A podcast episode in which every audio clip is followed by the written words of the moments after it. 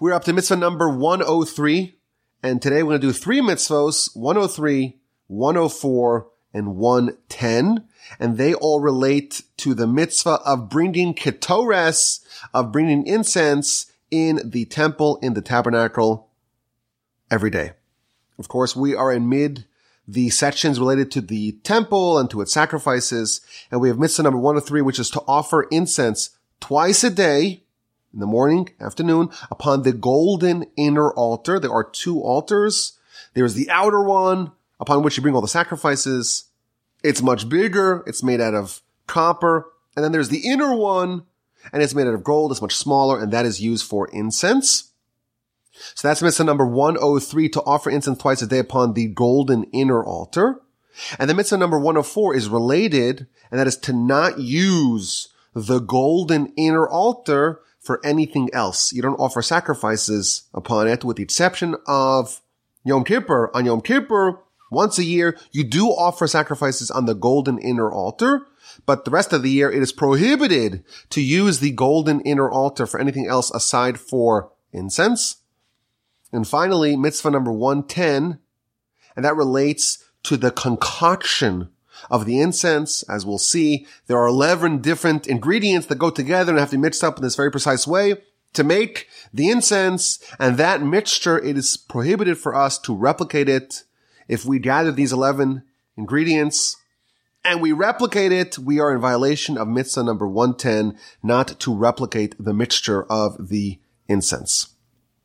So part of the daily routine in the temple is the twice daily offerings of incense. The verse tells us that Aaron, the Kohen, takes the special mitts of ketores, of incense, of the various different spices, and places it upon the golden inner altar twice a day. And that raises a beautiful smoke and there's this spread of this wonderful aroma. And that is the mitzvah that we're talking about today.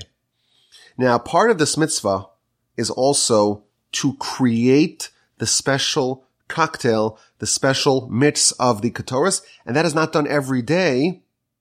It's not even done every week or every month. It is made once a year. Once a year, they gather sufficient spices for the entire year's worth of incense, and it's mixed in the very special, precise method, and that is going to be used over the course of the year. And the Sefer Chinuch tells us that the making of the incense and the offering of the incense is all bundled together in one mitzvah, mitzvah number 103. Now, there is a dispute amongst the commentaries as to whether or not this is one daily mitzvah or two daily mitzvahs because we have to bring the incense twice a day. According to the Ramban, he says it's two of the 613, once in the morning and once in the afternoon, but the Rambam and the Sefer Chinuch that we are using to navigate through the mitzvahs, they are of the opinion that it's only one mitzvah, the twice daily ketores offerings. Now, as you mentioned, the making of the ketores is part of this mitzvah. It is comprised of 11 different ingredients.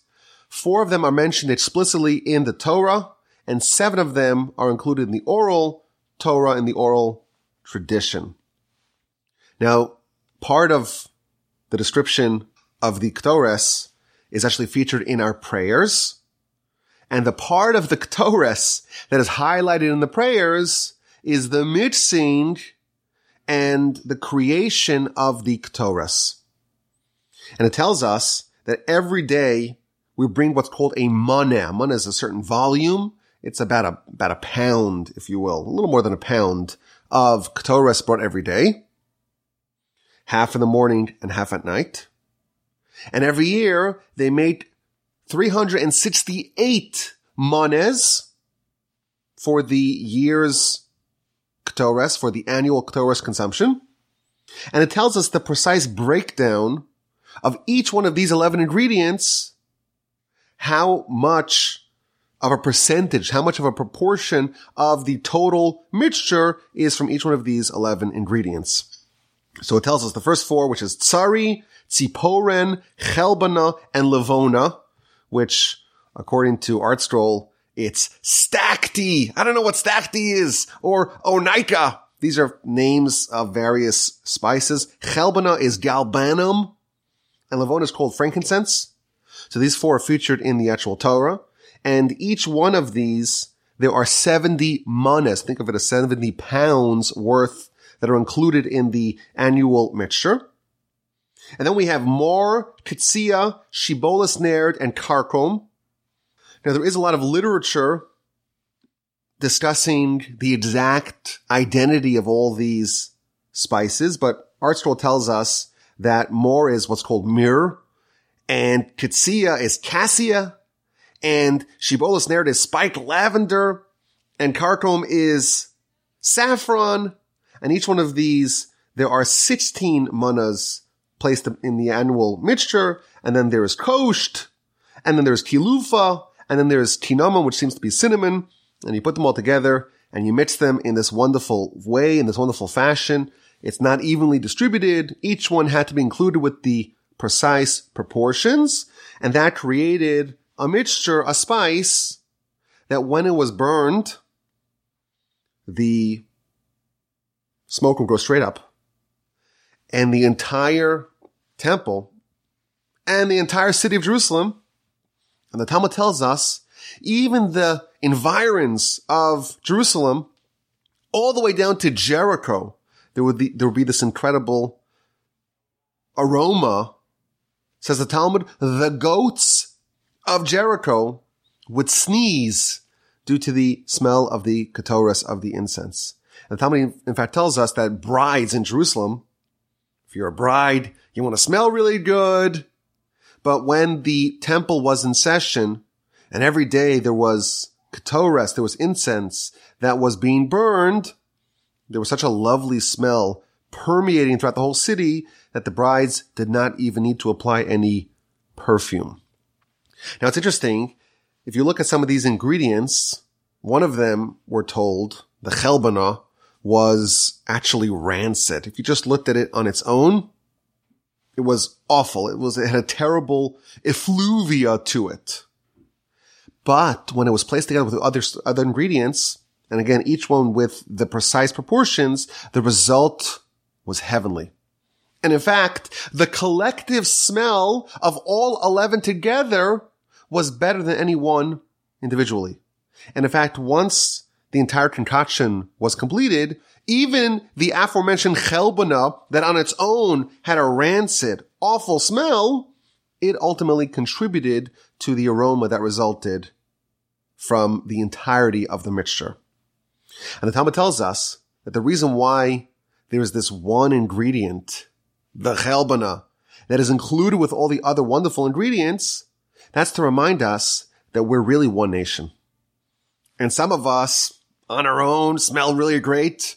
But we have to remember that there are others amongst our nation, the wicked as they are called, they don't really give off such a wonderful aroma. But the Ktoris in its entirety symbolizes the entire nation. And we cannot forget about the foul smelling amongst us. And in fact, when they are included in our prayers and in our offerings, the net result of it all is actually better. So ultimately, even those chelbanas amongst us contribute towards the wonderful smell. Now the Sefer Chinuch, the book that we again are using to go through the mitzvos, he always offers a reason why we have every mitzvah. And he says that the reason why we have this is because if you're going to go to the house of God and you want to have the feeling of the honor and the distinction and the power and the awe of the house of God, you have to do something special. You have to elevate the experience. And the way you do that is you do it with things that people appreciate. And smell, he tells us, it's a very powerful sense. It's a very spiritual sense. It draws a person in. It's also, we're told, a spiritual sense. There's nothing physical, really tangible about it. You know, you could get on the phone and audio can transfer across the globe and you can watch a video from the other side of the world. but they have yet to create a smell-o-vision. You can't really, you can't really transmit smells. It doesn't really work like that. Why? Because it's much more spiritual. And this incense brought in the temple is the best aroma that a human can concoct. And therefore, when you walked into the temple, all of your senses were engaged and you really appreciate the fact that you're about to enter the residence, the domicile of God in the world. Now, this concoction can only be made by a Kohen, one of the laws of the Ketores of the incense. If you forgot the morning edition of the incense, you would do double at night. But on a typical day, you would do half of it in the morning and half of it at night in between the preparation of the wicks. The Kohen will prepare the wicks for the menorah. And after he prepared five of those wicks, he would stop, do the Ktores, and then go finish the rest of the wicks. And when they would do it, they would clear out the space. There can't be anyone there. There is a prohibition against having people around when the Kohen offers the incense. And he takes the spices, the precise amount, and he places, there's some coals upon the altar, and he puts the spices gently upon the coals. He bows and he leaves. And there's another law here that the Sefer Chinuch mentions, and as he typically does, he offers us, you know, some miscellaneous laws related to this mitzvah. There's an interesting law that when you mix the spices once a year, there are various incantations, sounds that you have to make. Why? Because this is such a fine art, the mixture of the spices, that when you make sound, it actually helps enrich the mixture. So this is mitzvah number 103, an interesting mitzvah, part of the activities, the procedures, the offerings done in the temple and the tabernacle is the ktores, is the incense, and we have mitzvah number 103, that is the mitzvah to prepare the incense and to offer it twice a day. Mitzvah number 104 talks about the exclusivity of the golden altar. There is, in the sanctuary, there are three vessels. You have the table. We talked about the table. You have the menorah and you have the golden altar, three golden vessels. Only a Kohen can walk into the sanctuary. And that inner golden altar can only be used for Ketores, with the exception of once a year on Yom Kippur, where they offer some other offerings upon it. Mitzvah number 104, the exclusivity of the golden inner altar to be used exclusively for the Ketores. And finally, we have mitzvah number 110, and that is the prohibition forbidding us to try to replicate the incense. We have a list, a list of 10 ingredients. And theoretically, if you find those ingredients and you know the exact proportions, you could recreate the incense, but that would be a violation of Torah law. Why? Because this mixture is to be used only for the temple. And the Sefer Chinuch explains that the temple is this one place in the world, one place in the whole world where the relationship to God is palpable, is real, is undeniable. This is a unique location unmatched by any other.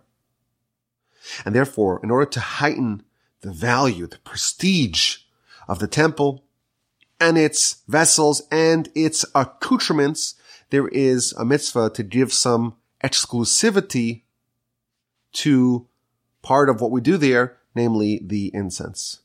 And that's why only the Kohanim mix it. It's not for simpletons. It's only the Kohanim and only in the temple. It's special and it is exclusive. There's one more interesting law that he brings over here. And that is that suppose you are an enterprising Kohen and you think that you could improve upon this recipe.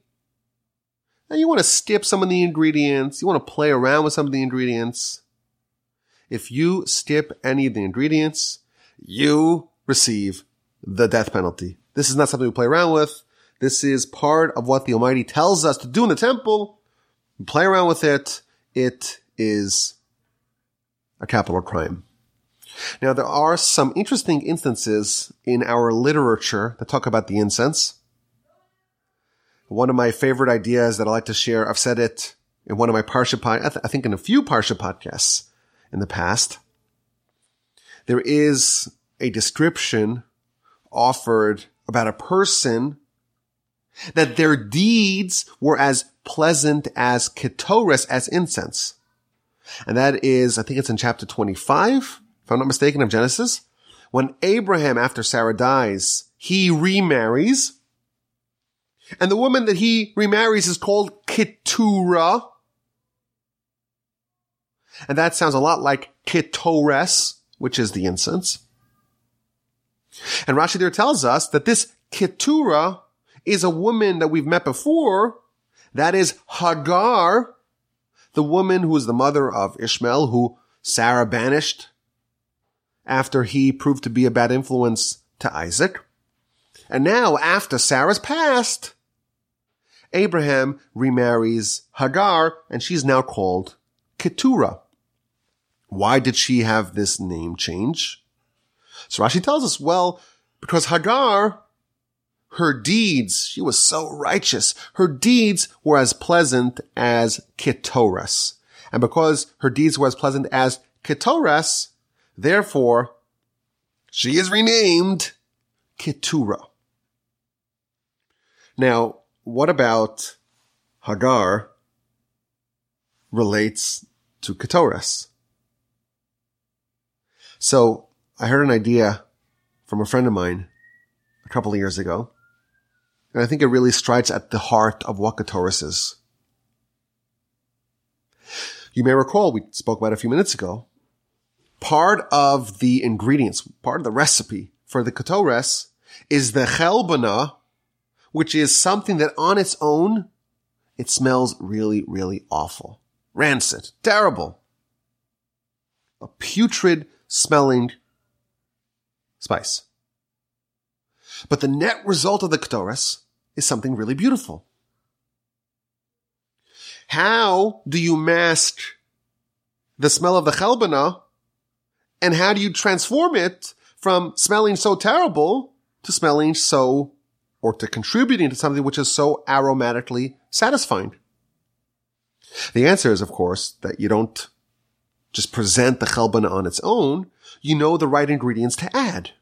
If you add the specific ingredients featured in the literature and you add the right cocktail and you know exactly the proportions of what to put in and how exactly to make the mixture, then not only are you masking the terrible smell of the chelbana, it's ultimately going to contribute towards the net result. So to be someone who makes the ketores, to be the right spice master, you have to know exactly what to add and thereby negate the badness, so to speak, that's present. The way you make the ketores is not by eliminating the chalbana, but you take the chalbana, it smells terrible, but when you add the right amount of other things and you make the correct cocktail, the result is wonderful. Hagar, she was dealt some of the most difficult cards in history. How so? She's the mother of Ishmael. Ishmael is the one person that the Torah forecasts he's going to be a wild man.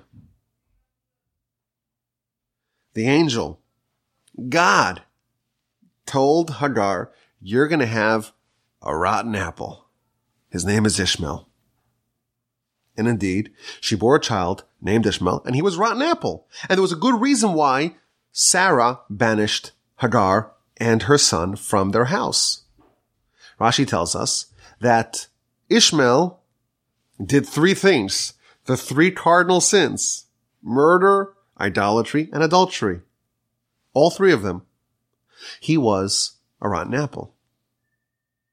But later on in the Torah, Ishmael comes back. This time Ishmael's come back, has come back. This time Ishmael, we're told, repented. He became righteous. How did Ishmael repent? How did he become righteous? The answer is that his mom, her deeds were as pleasant as Ketores. She knew what other ingredients to add to not only mask the bad qualities that he bore innately, but to ultimately create a cocktail that results in something very pleasant, very aromatically satisfying. And that's why she's like Ketores, because she knew exactly what to add. She, using her ability to be a spice master, she knew exactly what other ingredients to add to the cauldron to result in something that, when put together, is actually quite satisfying. There's another place where the Ketores appears in the Torah. And this is in Parshas Korach. After Korach, Moshe's cousin, Moshe and Aaron's cousin, he launches his insurrection and the, the earth swallows up some of the participants in the Korach rebellion. And then there's a fire that consumes some of the co-conspirators. And then there's also a plague. There's a plague. And Moshe tells Aaron, go take some ketores and stop the plague. And Aaron takes some ketores, some incense, and stands between the living and the dead and stops the angel of death. And Rashi tells us, quoting from the Talmud, that Moshe knew the way to thwart, the way to foil the angel of death. How so? When Moshe was in heaven to get the Torah, he befriended the angel of death. And the angel of death said, I want to, I want to give you a secret. Let me give you a secret. Let me give you a gift. If you ever want to stop me, just offer Ketores. That's all you need to do to stop the angel of death. So when there was an eruption of a plague, the angel of death is running wild, running amok in the camp. Moshe knew the secret to stop it. He tells Aaron, go take the Ketores and go stop the angel of death. And Rashi actually records that there was a conversation between Aaron and the angel of death. When Aaron was standing with the Ketores, angel of death had to stop. And he tells Aaron, get out of my way. I'm here to go fulfill the will of God. And Aaron responded, well, so am I. Because Moshe told me to bring the incense. And Moshe would never tell me something which is against the will of God. And ultimately, the plague ended. So there's something really fascinating that our sages are telling us that Ketores stops plagues. Why is that? So here's my theory. A plague, by definition, is something which kills righteous and wicked alike. The plague is all about indiscriminate death. It's running rampant and it's trampling over people irrespective of who they are individually. So the theory goes that the essence of a plague is when we fail to distinguish between individuals, when we're indiscriminate and we treat everyone the same, and we fail to realize the individuality of every person, that is the attribute that unleashes indiscrimination. If everyone's the same, then there is no differentiation between the righteous and the wicked, and therefore that is something which unleashes a plague. It's measure for measure. But the antidote, what's the antidote? The antidote is the incense. What's the incense? It's a mixture of 11 completely different spices. Some of them are wonderful. Some of them are awful. But each one's unique. and we put them together, we create a certain harmony, a certain symphony, and all the different and unique parts are working together. Not that everyone's the same, everyone has the same goal. But not that everyone's the same, everyone's unique, everyone's special, everyone's an individual. And they're all working towards a shared goal. And we realize that everyone has their own, their own tailored path to arrive at the final result, which is that aromatic delight. And everyone has something to contribute. And everyone can add and manipulate to the ultimate cocktail with their own contributions. And that is what makes it satisfying. And that's what creates this aroma that spans from Jerusalem to Jericho. When you do that, the plague ends. When you realize that everyone's an individual, we're not just a bunch of widgets, cards in this big picture. Everyone is unique. Everyone's got their own little fingerprint. Everyone is a one of one. That's the antidote to the plague. And that's symbolized by the Ketores. And even today, we don't have a temple. We don't have a tabernacle. We haven't had one for a couple of millennia.